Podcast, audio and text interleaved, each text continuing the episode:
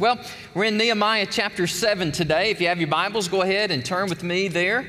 And uh, we'll read the text here in just a few minutes. But let me just say again, we are so glad that you're here today. Many of you come for the very first time, or maybe you've come to church for the first time in a long time. And we just want you to know we're delighted that you're here. And God bless you. You should have received a, a worship guide when you came in from one of our ushers. And inside that, uh, you will see a little registration card. If you would, take, that, take a moment and fill that out and uh, return it to us somehow, some way. You can put it in the offering plate, or you can come to the, uh, the ministry mall area.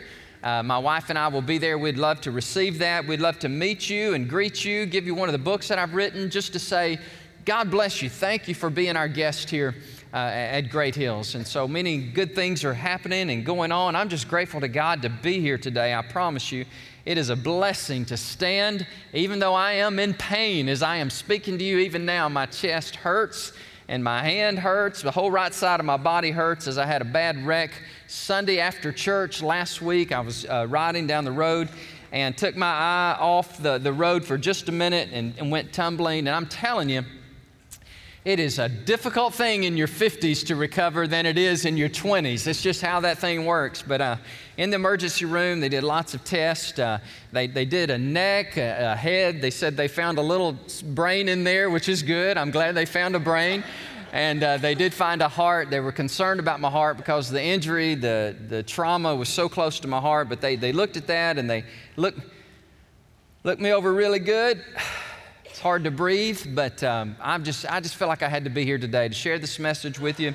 And it's going to take, God bless you, it's going to take me just a, just a few minutes to get, get my wind un, underneath me so I, can, um, so I can pray. So maybe as I'm preaching, maybe some of you intercessory prayer warriors can just be going to the Lord in prayer and praying for me as I, as I share this message with you today.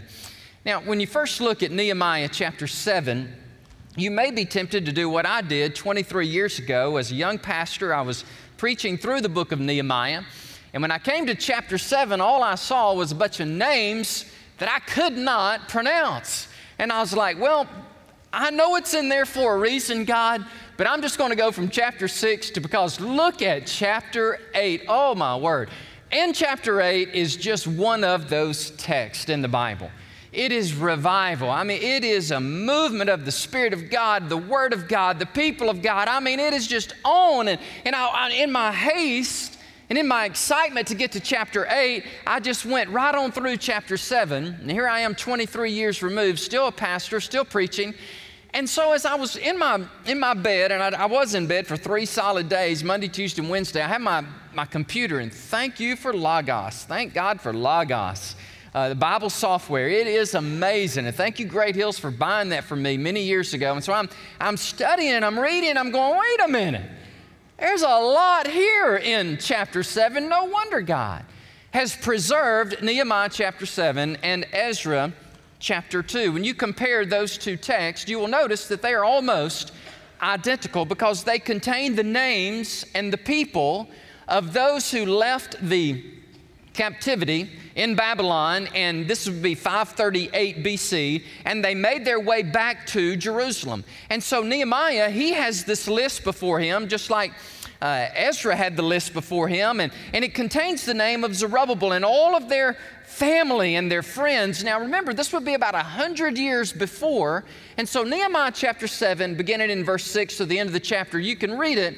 There are tons of names and families and people, and all of those names are in there for a reason. And I was reminded as I was reading over this text this week that, you know, all of our names matter to God.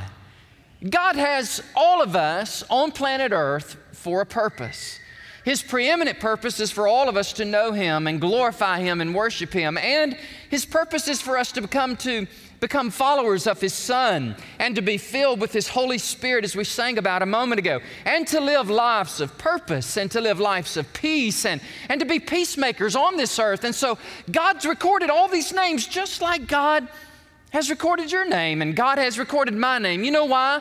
Because our names matter. Our names matter to God. God created us. Our family gave us the name, but God created us in our mother's womb and He's allowed us to live a life here on earth.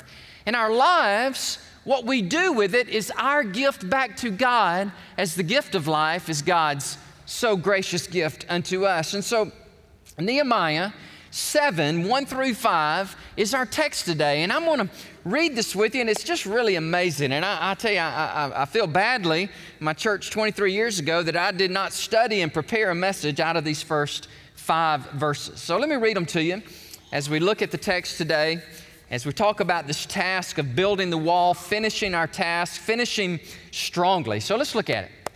Then it was when the wall was built now, this is Nehemiah. He is given a recollection, okay? The wall has been built. It took him 52 days. And he said, And then I hung the doors when the gatekeepers and the singers and the Levites had been appointed. Then I, you're, you're going to notice many personal pronouns in this little pericope, in this little narrative of Scripture, because Nehemiah, he is the leader. He is the unquestioned leader of Jerusalem, the governor of Jerusalem, from 444 till about 432 BC. God has appointed him, God has selected him to lead the people of God, to be the governor of this great city, Jerusalem. And now they have built the wall, circle, I mean, all the way around the perimeter of the old city. They've built the wall in 52 days. They have hung the, the doors and, and the gates are ready. And then he says, And then I gave the charge of Jerusalem to my brother Hanani. Now, this would be his blood brother, church. So much for nepotism. This is his brother. He's like, he's the best guy for the job, and so I'm going to appoint him to be the leader or in charge of Jerusalem. I believe Nehemiah has some day-to-day operations. He's got some things that just has to be done. And so as the leader, he has the wisdom and the wherewithal to be able to delegate responsibility. Not a micromanager, but somebody who just says, "Listen, God's given me this task and I need help, and can I just delegate this to you?" And so Hanani, his brother says, "Yes, and I'll take it." And then he says, "Hanani, and this was the leader of the citadel. He appoints Hanani and Hananiah. For he was a faithful man, and he feared God more than many. And then I said to them, Do not let the gates of Jerusalem be opened until the sun is hot. And while they stand guard, let them shut and bar the doors and appoint guards from among the inhabitants of Jerusalem one at his watch station and another in front of his own house. Now, the city was large, Nehemiah says, and it was very spacious. But the people in it were very few, and the houses were not rebuilt. And I love verse 5. And I, told you earlier, he's got lots of me and my and I, but this, this is just his revelation to us. This is God speaking to Nehemiah and preserving this amazing text so that we could read it today and be blessed and be encouraged by it, so that we too, whatever our task may be, that we could complete it and finish it well. Then my God put it in my heart. I love that phraseology. God, my God, put it in my heart to do the following to gather the nobles, the rulers, and the people that they might be registered by genealogy. Now that's where the listing comes in.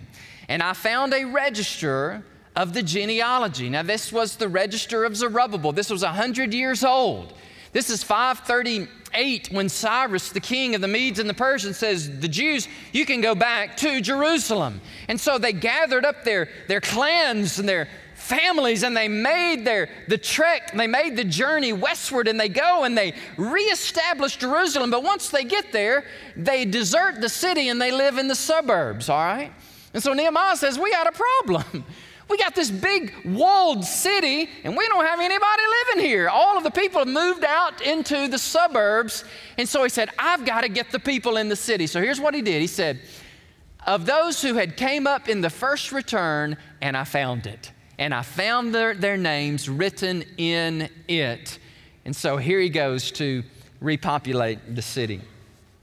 As I study this text for you today, Nehemiah 7 1 through 5, there are so many wonderful truths that we can extrapolate from the text, the sacred text, and we can apply it uh, to our lives, whether we're in church or whether we're part of a sports team, whether we're part of a business, whether we're part of a corporation, whatever our location may be, there are some great principles here, some salient features really of leadership and, and really how God leads us and enables and empowers us to lead others.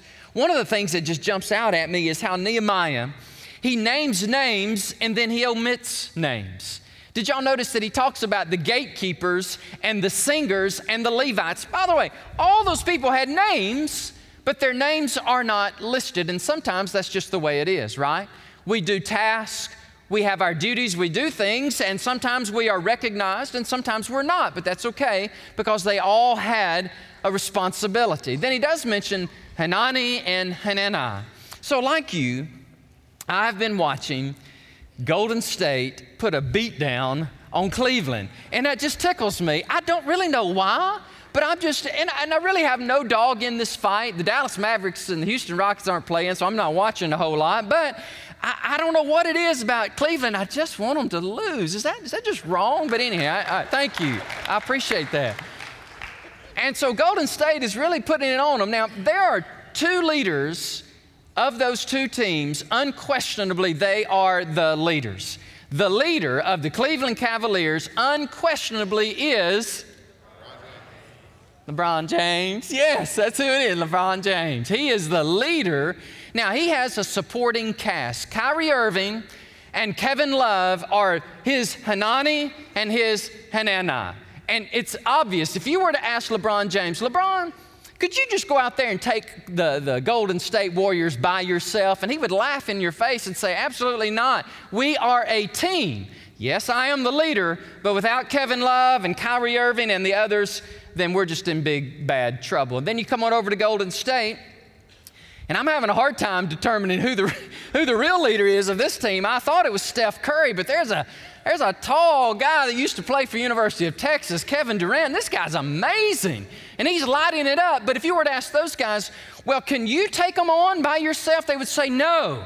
We have our own Hananis and our Hananiahs, and their names are, well, there's one of them, Klay uh, Thompson, and there's Draymond Green. You see what I'm saying? There is leader. There's a leader. And there's a pastor of a church, and then there are associate pastors and deacons and teachers.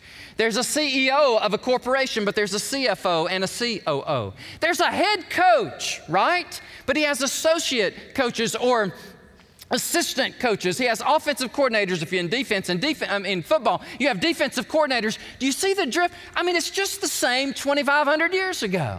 You've got Nehemiah, then you've got these unnamed people and leaders, and then you've got names like Hananiah and Hanani. So, what, what I want to do today is I just want to look at this text, and uh, I've spent a lot of time with it these last, uh, last really five, six days, just studying it for you and wanting to be able to encourage you and to speak words, especially to those of you who are leaders. And, and all of us really are leaders in some capacity. First of all, we got to lead ourselves, right?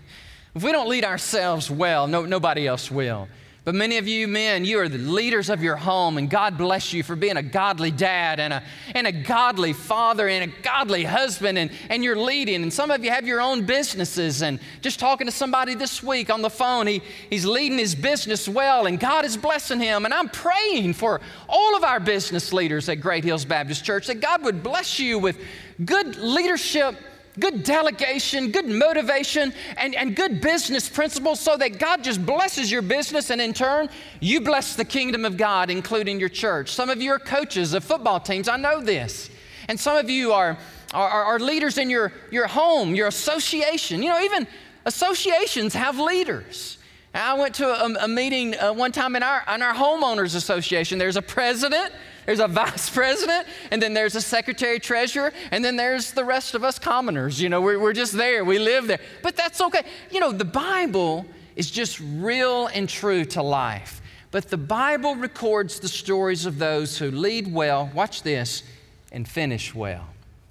Anybody can start well, but the prize really goes to the ones it was demonstrated in this video a moment ago the ones who actually run the race and finish well. There's something interesting about starting and almost finishing and having a great temptation to stop.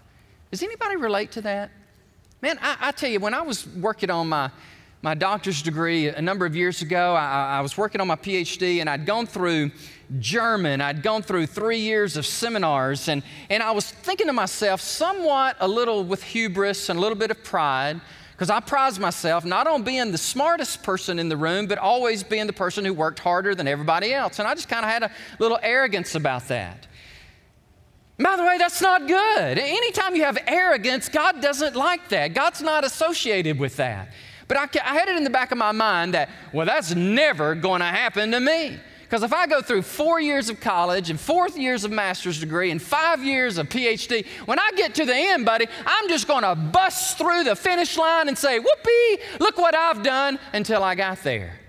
And when I finish those three years of seminars, I'm like, I have nothing left. I, I have no desire I have no ability to go write a 250 page paper called a dissertation. And so it just kind of all came back on me like, hmm, not so bad now, are you, little fella? And I was like, this is hard.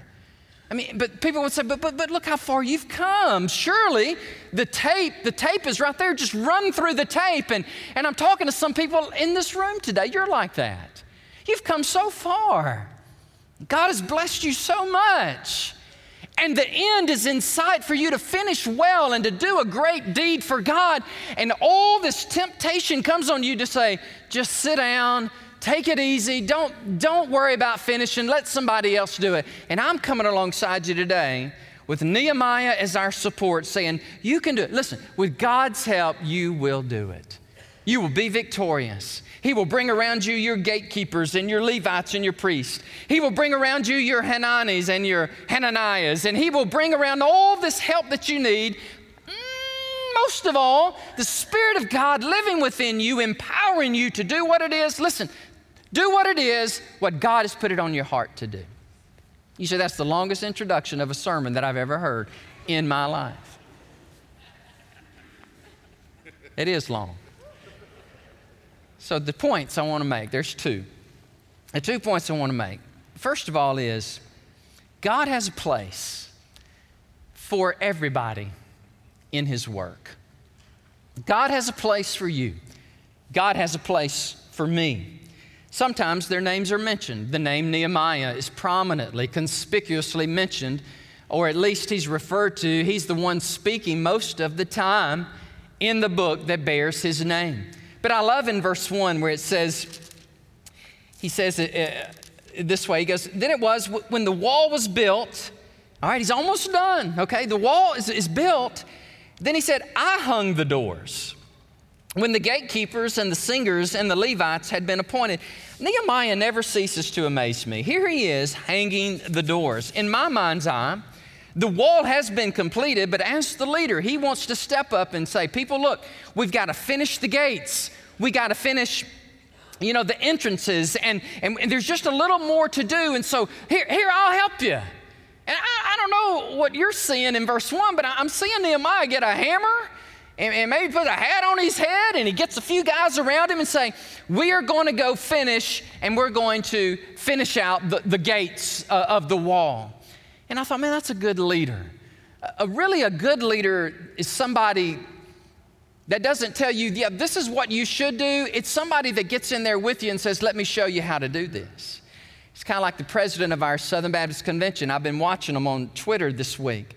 And Steve Gaines is the pastor of Bellevue Baptist Church, but he went out with about 100 Southwestern Seminary students yesterday in Phoenix, Arizona, and went knocking on doors, sharing the gospel, doing evangelism, not talking about just, hey, this is what you people ought to do, but him and Donna, dear precious people, him and Donna actually went out with the people, knocking on the doors, leading people to Christ. A true follower, a, a true leader, and really somebody that has followers, is somebody who rolls up their sleeves and they get busy and they say, Come, I, I will join you. Watch, watch me.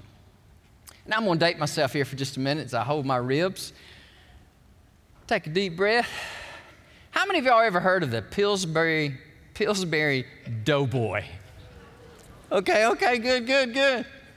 All right, I'm, I'm going to give you a little test to see how well you know the Pillsbury Doughboy. Now, some of the students are looking at me like, how old are you, brother? Pillsbury Doughboy. Okay, y'all, y'all with me now? Y'all, y'all stay with me. Whenever the little doughboy comes on the scene and you poke him in the tummy, what does he do?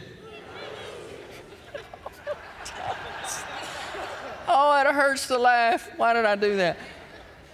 He goes, does that little laugh, right? And he just, he, he, he does like this, doesn't he? Philip Pillsbury. He is the guy who started this company. And it's so amazing when you look at his life, he was one of those guys, like Nehemiah. He's, he's building this milling company, this empire, really. Here we are today enjoying his crescent rolls, enjoying Pillsbury, uh, you know, all their products. But it all started with Philip. Philip Pillsbury was a hardworking man. When he began this company, he would get out among his employees, his factory workers, right? He's, the C- he's more than the CEO. I mean, he is the owner. He is the one who began this whole process. And he gets out there and he rolls up his sleeves and he says, Guys, let, let, let me show you how we do this. And one day, when he stuck his hand into the, the grain there, it, it cut off three of the fingers on his hand. And the rest of his life, he literally walked around like this. But I'm telling you, his employees absolutely adored him. They said, Let me tell you about our boss.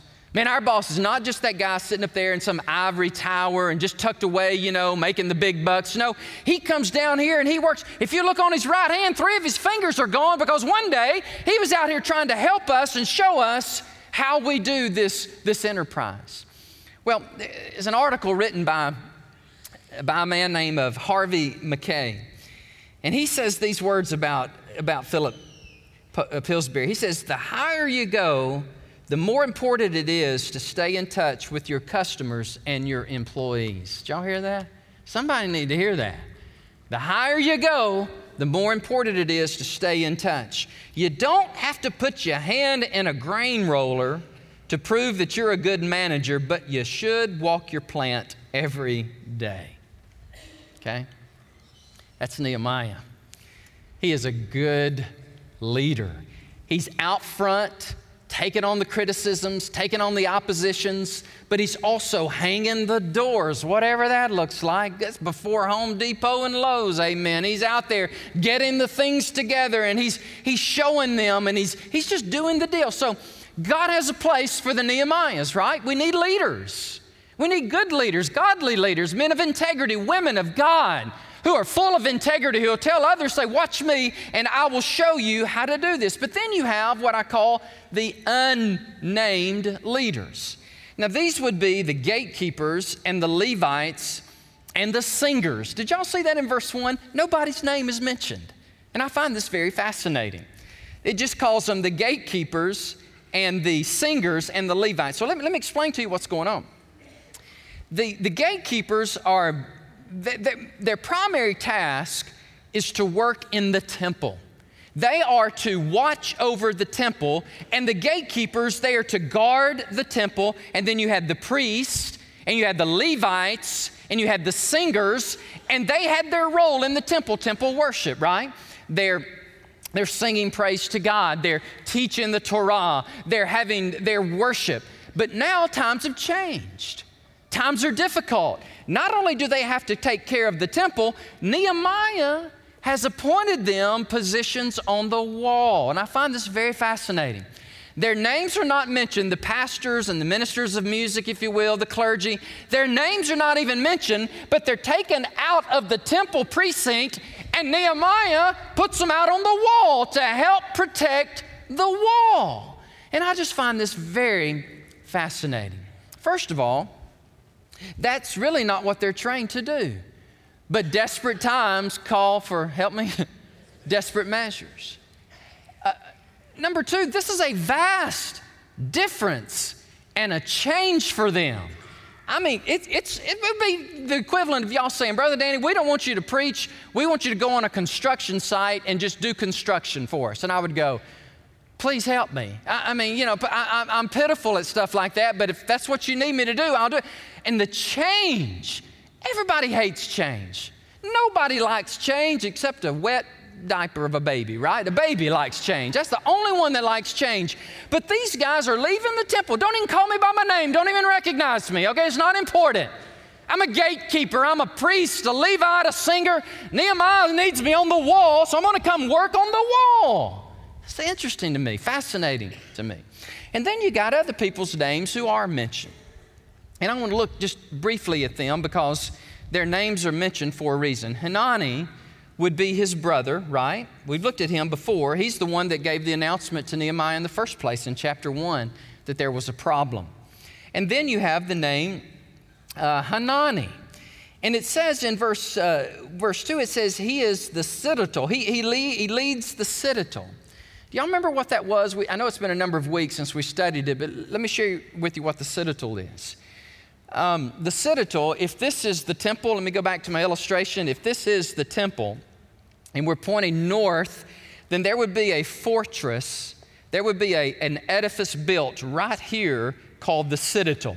And the citadel would be the place where if it's going to be attacked, if the temple and the cities are going to be attacked, then it's the most vulnerable here in the north. So they constructed a citadel, a fortress, a place where you could go and you could be the first line of defense. You had the citadel, you've got the temple, and then you've got the surrounding the gate, okay? So Hanani was asked by Nehemiah, Would you lead not the temple, but we need you to be at the citadel?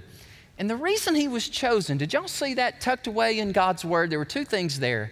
The Hebrew word emet, M E E T M, E M E T, emet, he was faithful. He could be counted on. He was dependable. And then it says, y'all see it in your text? Interesting. He feared God more than most. He feared God more than most. Listen, if you're going to look for somebody to hire, if, you, if, you're the, if you're the coach of your team and you need to hire somebody, you're the president of your organization, you're the supervisor, you need to hire somebody, you're a pastor, you need to hire somebody. Here, listen to this. Look for somebody who is faithful, right? Faithful, and number two, they fear God. Here, here, listen to this.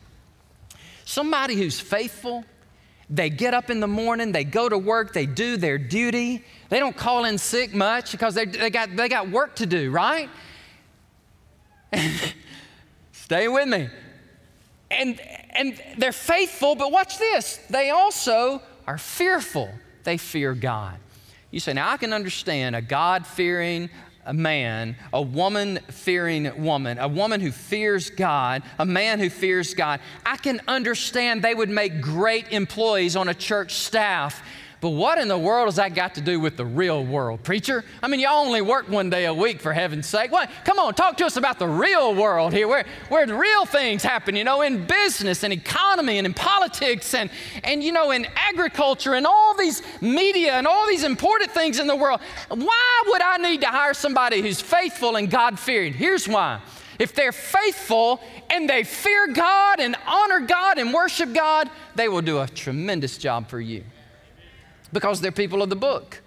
They know Colossians 3, where it says, Don't be an eye pleaser, men pleaser, but fear God, honor God, do your work heartily as unto the Lord and not unto men. So, number one, Nehemiah 7 1 through 5, verses 1 and 2. God has a place for everybody. He has a place for me as a Nehemiah. He has a place for you. Your names are not even mentioned. Do y'all know that we've got people right now whose names nobody knows? God knows. And the people in this building over here know. We've got about 90 people right now that you don't even see. And a bunch of them are kids. I mean, they're babies, infant babies, till about three or four years of age. And we have a whole army of volunteers you say, well, those people are not important. Bring those infants in here. Let's see how church goes, all right? Bring the one year olds in here. Let's see how, how, how, how, how that goes for you. It will not go well, I promise you. So we're not even mentioning their name. We don't even know who they are. God knows who they are. Listen, behind me, there is a staff of people tucked away in a room called the media suite and they're live streaming the services right now. We got cameras all over the place, and they are videotaped, they're, they're recording this service. And, and in the media suite, I mean, who are those guys back there? They're volunteers. They are the unnamed gatekeepers and Levites and singers that that's not their real job in the real world, but praise God, they're giving their time and their volunteerism so that we could do what we do here. Everybody's important, everybody has a place. Everybody has responsibility. Then you've got, you got mentioned, you got names of people that you do know, that you recognize their names. If I were to mention some names in the church, the Hananis and the Hananiahs, well, they've got a place. Everybody's got a place. The important thing is find your place. And when you find your place in the kingdom of God and in the church, when you start your work, make sure you finish it and finish it well. Okay? Point number two, and we're done. Second point is sometimes God gives his greatest assignments when the times are the hardest. Sometimes God gives the greatest assignments when times are the hardest or the most difficult. And I want to show you this in verse 3 of Nehemiah chapter 7. And I said unto them, Do not let the gates of Jerusalem be opened until the sun is hot. You say, What in the world does that mean? And while they stand guard, let them shut and bar the doors and appoint guards from among the inhabitants of Jerusalem, one at his watch station and another in front of his own house. This is an important assignment, but it's, it, it has to be done. Nehemiah is like, okay, listen, don't open those gates until the sun is hot. In other words, don't open it early in the morning and don't open it late at night because that's when we're most susceptible. Open it when the sun is shining bright, when God and everybody else can see what's going on. Because here's the problem we've got people who want to do us harm.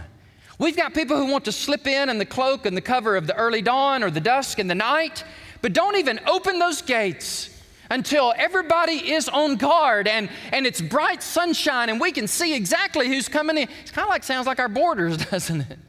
And borders are protection, borders are important.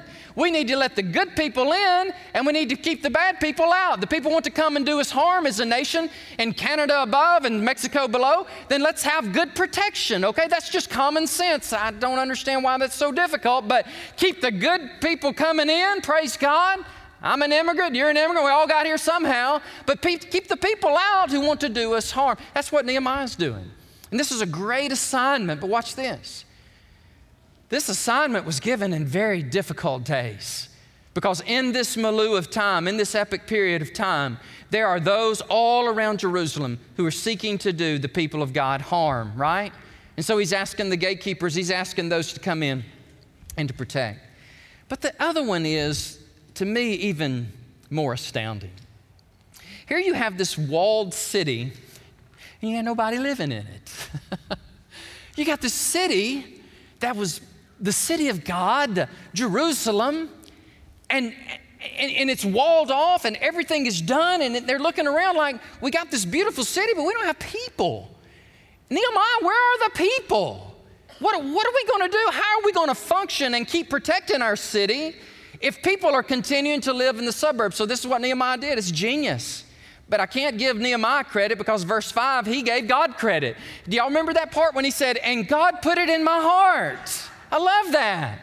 He's like, I'm not smart enough to think of this on my own. God revealed to me, remember the genealogy, remember the people. Their names are written down 100 years ago. Go find that list. Go find that registry, and you'll find those people. You'll find their people, you'll find their posterity. If you go get them, Nehemiah, all you got to do is ask them.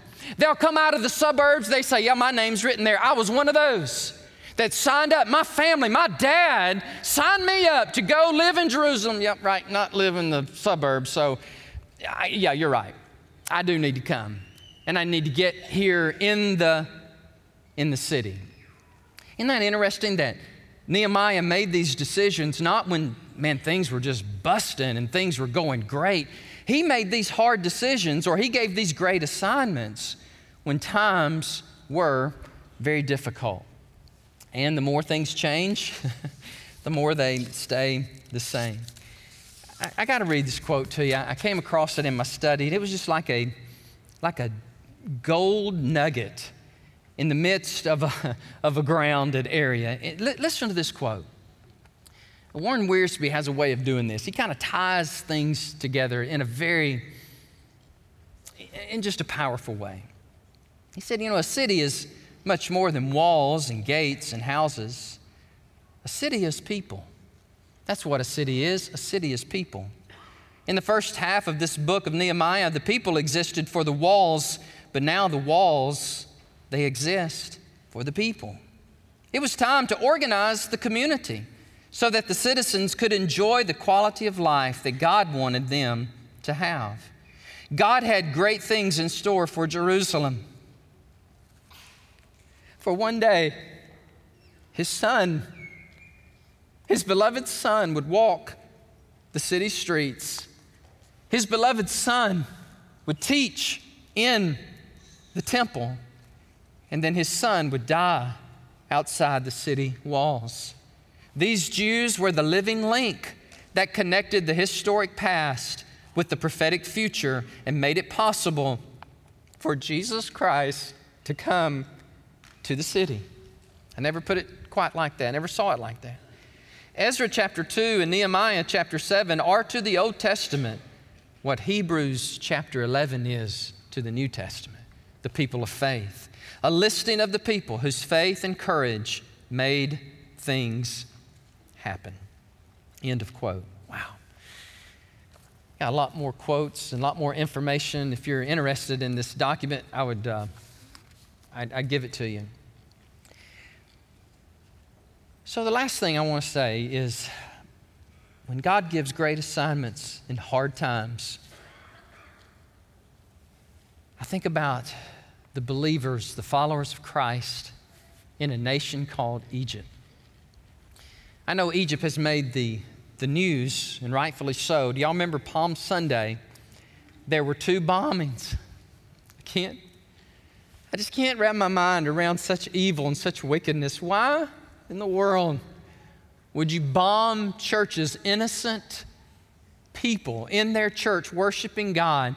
Well, there were two bombings, and then just a couple of weeks ago, do y'all remember there was a bus, buses of Egyptian believers. They were with their kids, their, the wives, the husbands, the grandparents. They were all in these buses and they were on their way to a field trip.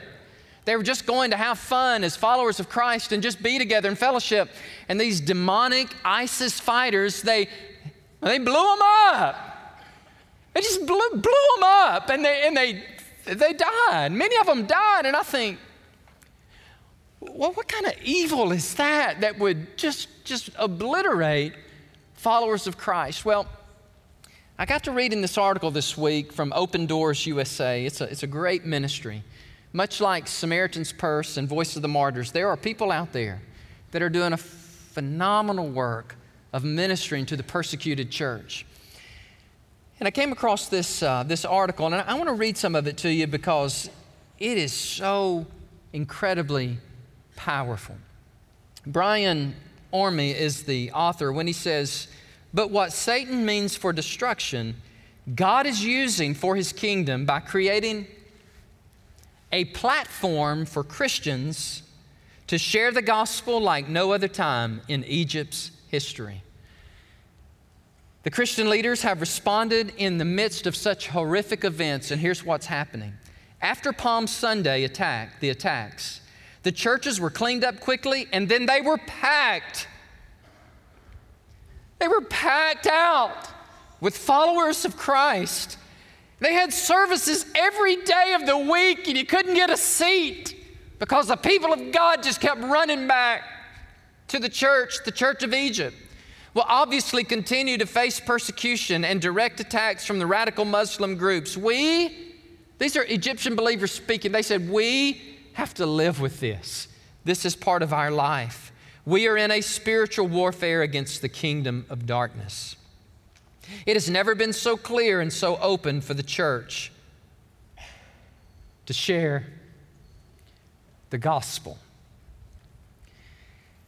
And I quote Easter Sunday on Channel 1, our equivalent to CNN in the United States, there was a two hour interview with a Coptic priest and an evangelical pastor of the largest church in Egypt. And for two hours, they told the whole nation about the resurrection of Jesus Christ and how he can change a person's life. And through Jesus, our religion empowers us to offer love and forgiveness to even those who seek to kill us. It was an incredible platform to evangelize the whole country of Egypt. The focus was on the death, the resurrection of Christ, and what it means and how to have faith. Christian faith is all about love and forgiveness and how this relates directly to our persecutors. God is revealing his love to the people of Egypt. Here's the quote Mercy, I hope I can get through it. Listen to this quote, church. Listen carefully.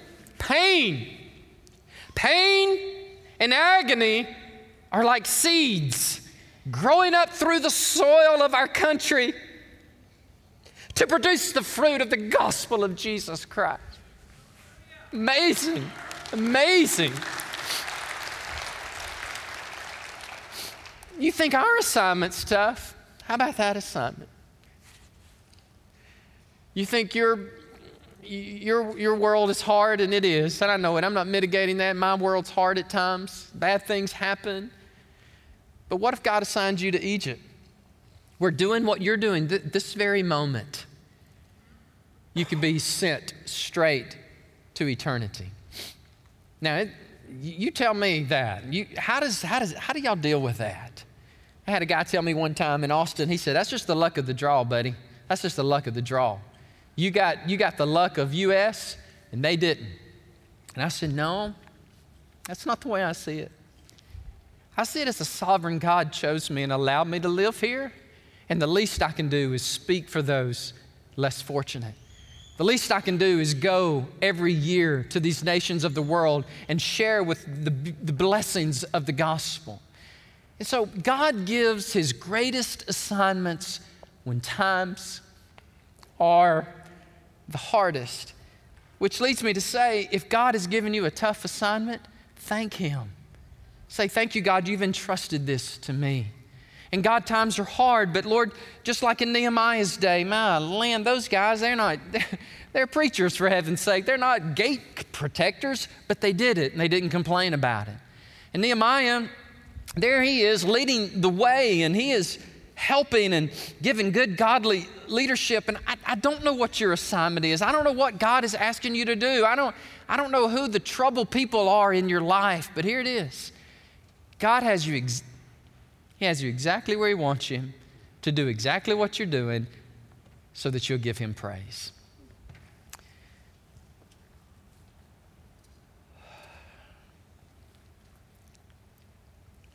God has a place for you. He has a place for me. Sometimes your name is mentioned, sometimes it's not. And God gives His greatest task when times are the hardest.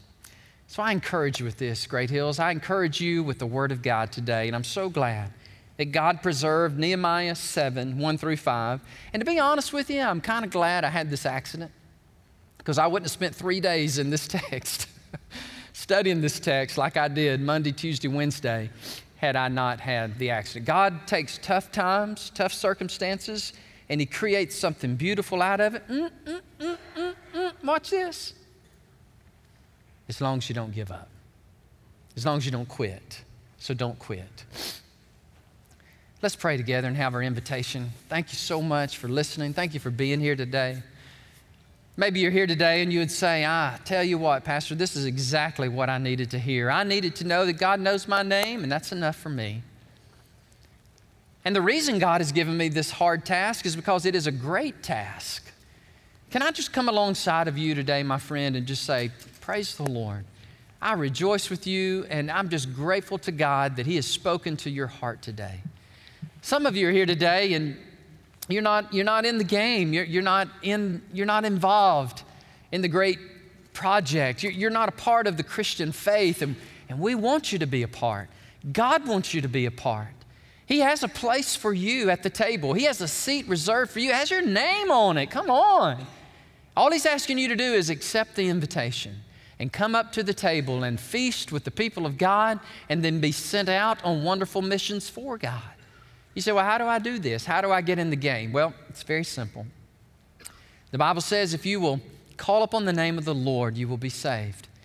Meaning, you call on Him for forgiveness of your sins. You say, God, I have blown it, and Lord, I am sorry. And I, today, I commit my life to you. I surrender my life to you. Would you do that today, friend? No, not tonight, not even this afternoon or tomorrow. Would you do it today? I tell you, life is, is fleeting. I mean, I fell off of that bike. The first thing I did, I hit my head on the ground very hard. And I praise God that I had a helmet on my head. But if I hadn't had a helmet on my head, there's no doubt I would not be standing here today. But life is a vapor. And so don't waste another moment. If you don't know Christ today, if he and you know if you don't know him, right? You know that. You know if the Spirit of God's really living in you or not. You, you, you know that there's joy and there's peace unexplainable or, or not.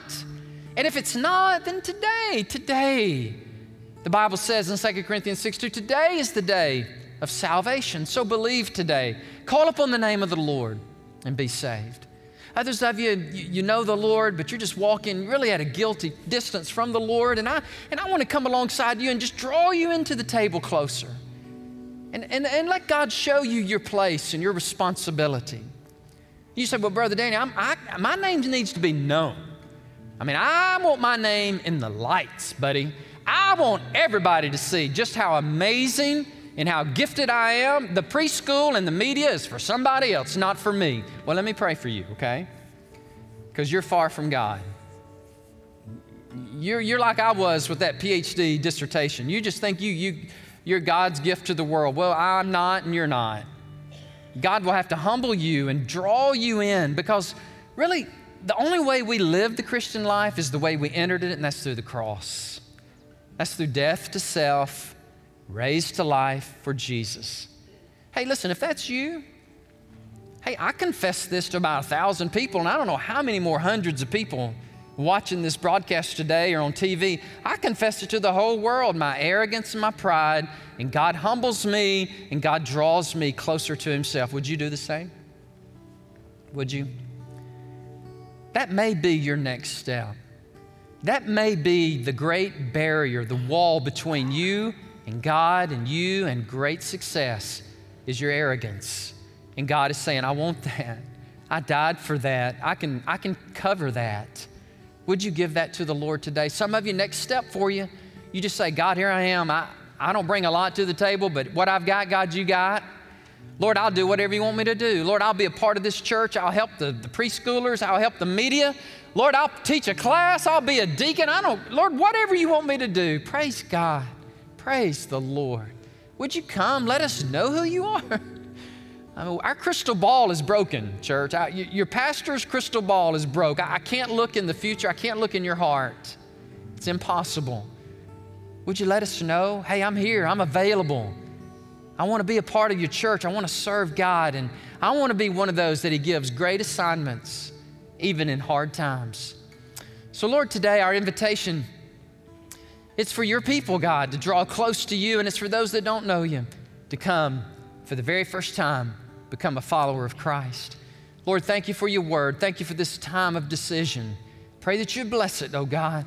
Would you do, God, what only you can do and speak to the hearts, the sometimes, Lord, the more hard hearts and the proud hearts of the men and the women and the students who are listening to this message. God, would you penetrate them with the laser of the Word of God?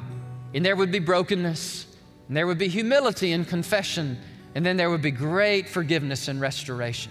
I pray that you'd do it, God, for your glory and for your great name and your fame. And finally, Lord, I'm praying that you'd bring people into your kingdom from this place, even now.